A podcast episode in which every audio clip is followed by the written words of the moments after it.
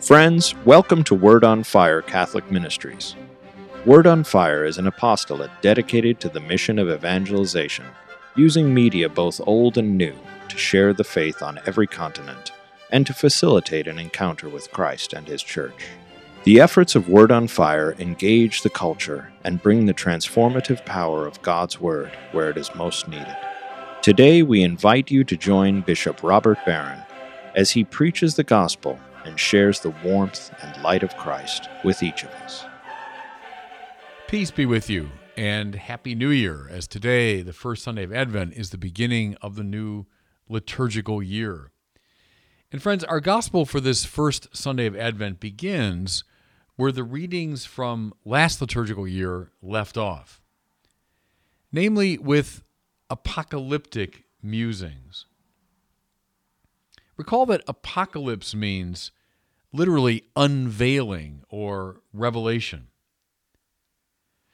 Jesus uses, once again today, language from the seventh book of the prophet Daniel. Listen. For the powers of the world will be shaken, and then they will see the Son of Man coming in a cloud with power and great glory. He's talking about his definitive arrival, and he's hearkening back to the seventh chapter of the book of Daniel. Now, recall from last week that Daniel spoke of a succession of four kingdoms, which would be followed by the arrival of God's definitive kingdom.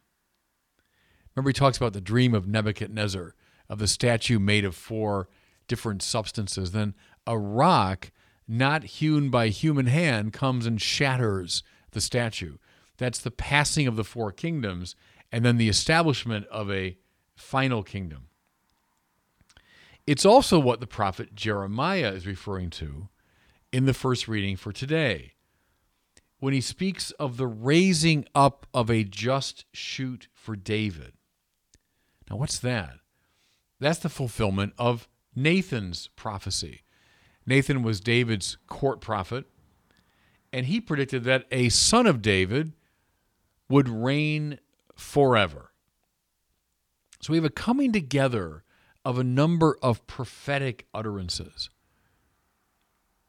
But I realize how kind of strange and distant all this can sound to us. The prophet Daniel and Jeremiah and Nathan and these, these obscure predictions. How is any of this relevant to us and our time?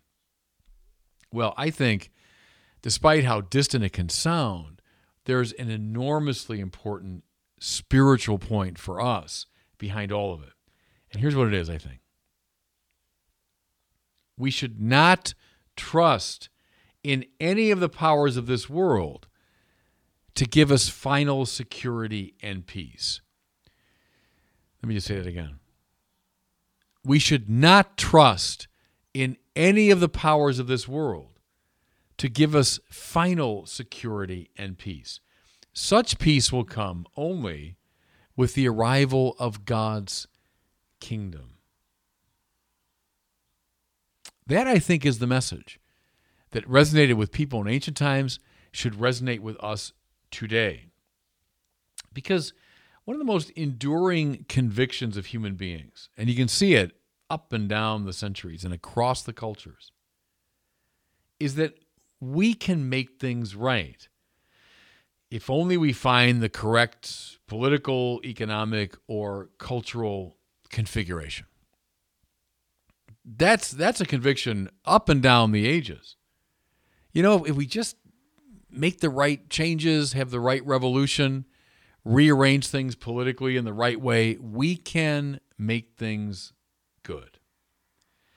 Now, let me give you a few examples of this when Alexander the Great in the ancient world conquered much of the Middle East, going as far as India, he brought with him, indeed, many of the benefits of Hellenistic civilization. Alexander wasn't all bad. I mean, he brought with him a lot of good things. And to this day, to this day, many parts of the world benefit from Alexander's conquest. The best and brightest people within his empire saw themselves as benefactors of backward peoples. And to a degree, they were right about that. But as we know, in very short compass, Alexander's empire fell apart. At his death, his generals battled over his uh, empire, and things devolved into quarreling and violence.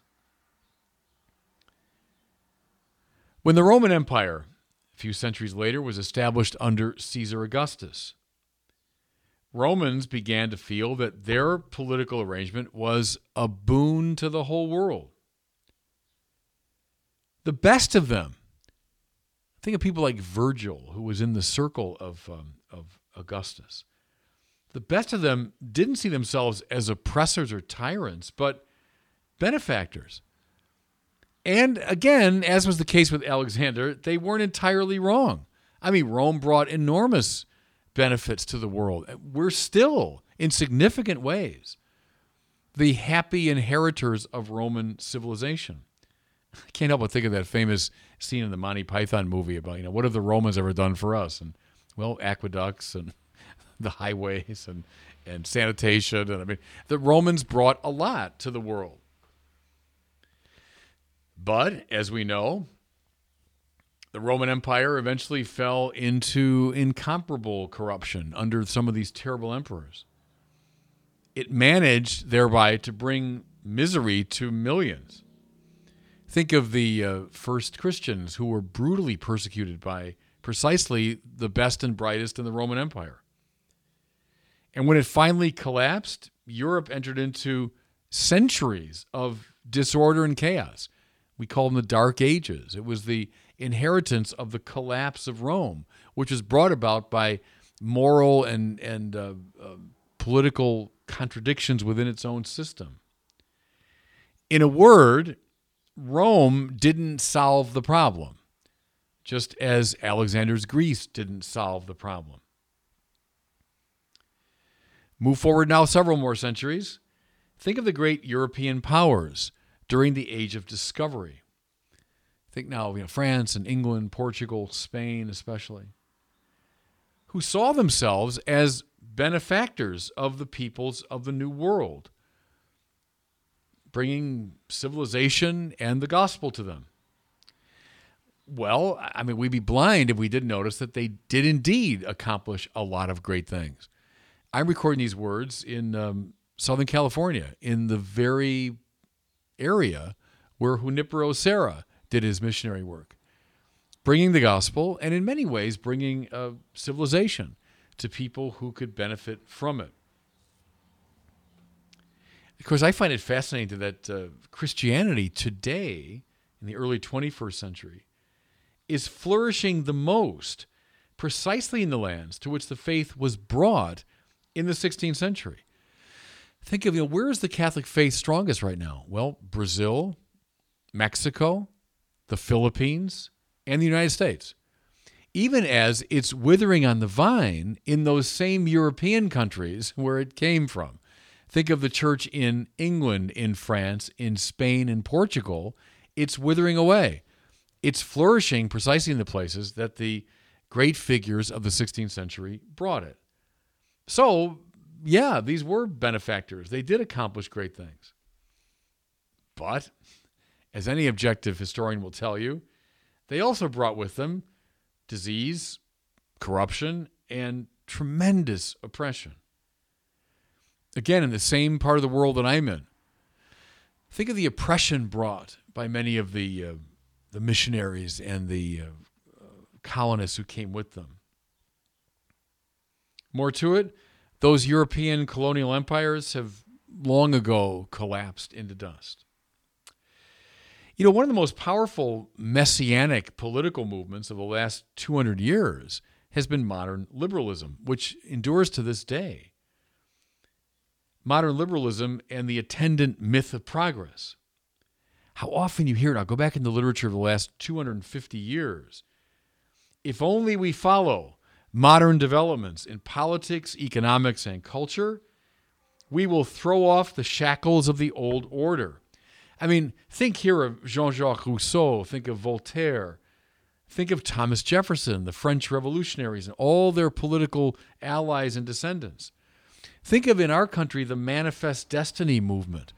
It was all part of this general elan of the myth of progress that modern liberalism will be the great benefactor of the human race. And again, this endures very much to the present day. Listen to some of our politicians. Well, once again, this has proved to be, at best, a mixed blessing. I mean, we'd be blind not to notice how the liberalization in the last couple hundred years has uh, benefited the human race. I mean, who wants to go back behind all the accomplishments of modern science and of political liberation and so on? But we'd be equally blind if we didn't notice how an awful lot of negativity has come precisely through the liberal movement and the myth of progress. Beginning with the great terror, the terror that followed the French Revolution. You don't come along with our new, uh, brave new world, we'll do you to death.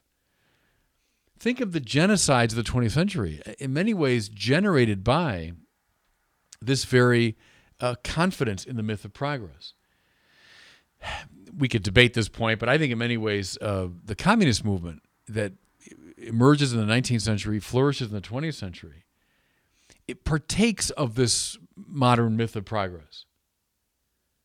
It's clearly a messianic movement. Marx was convinced that the social revolution he called for would bring an end to history. It would bring an end to oppression. Well, it brought an end to tens of millions of lives in the 20th century produced the most oppressive tyrannies we've ever seen. The point, I hope, by now is clear. And it's an ancient insight that goes right back to these biblical prophets. Never put your ultimate faith in any of the kingdoms, social arrangements, or political programs of this world they are all, in one way or another, attractive, and they are all, to some degree, uh, benefactors. But they all are accompanied by shadows, and they're all destined to fall. What you should look to is the Son of Man coming on the clouds of heaven.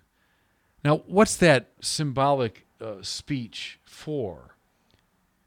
It's meant for the establishment of God's kingdom through God's power.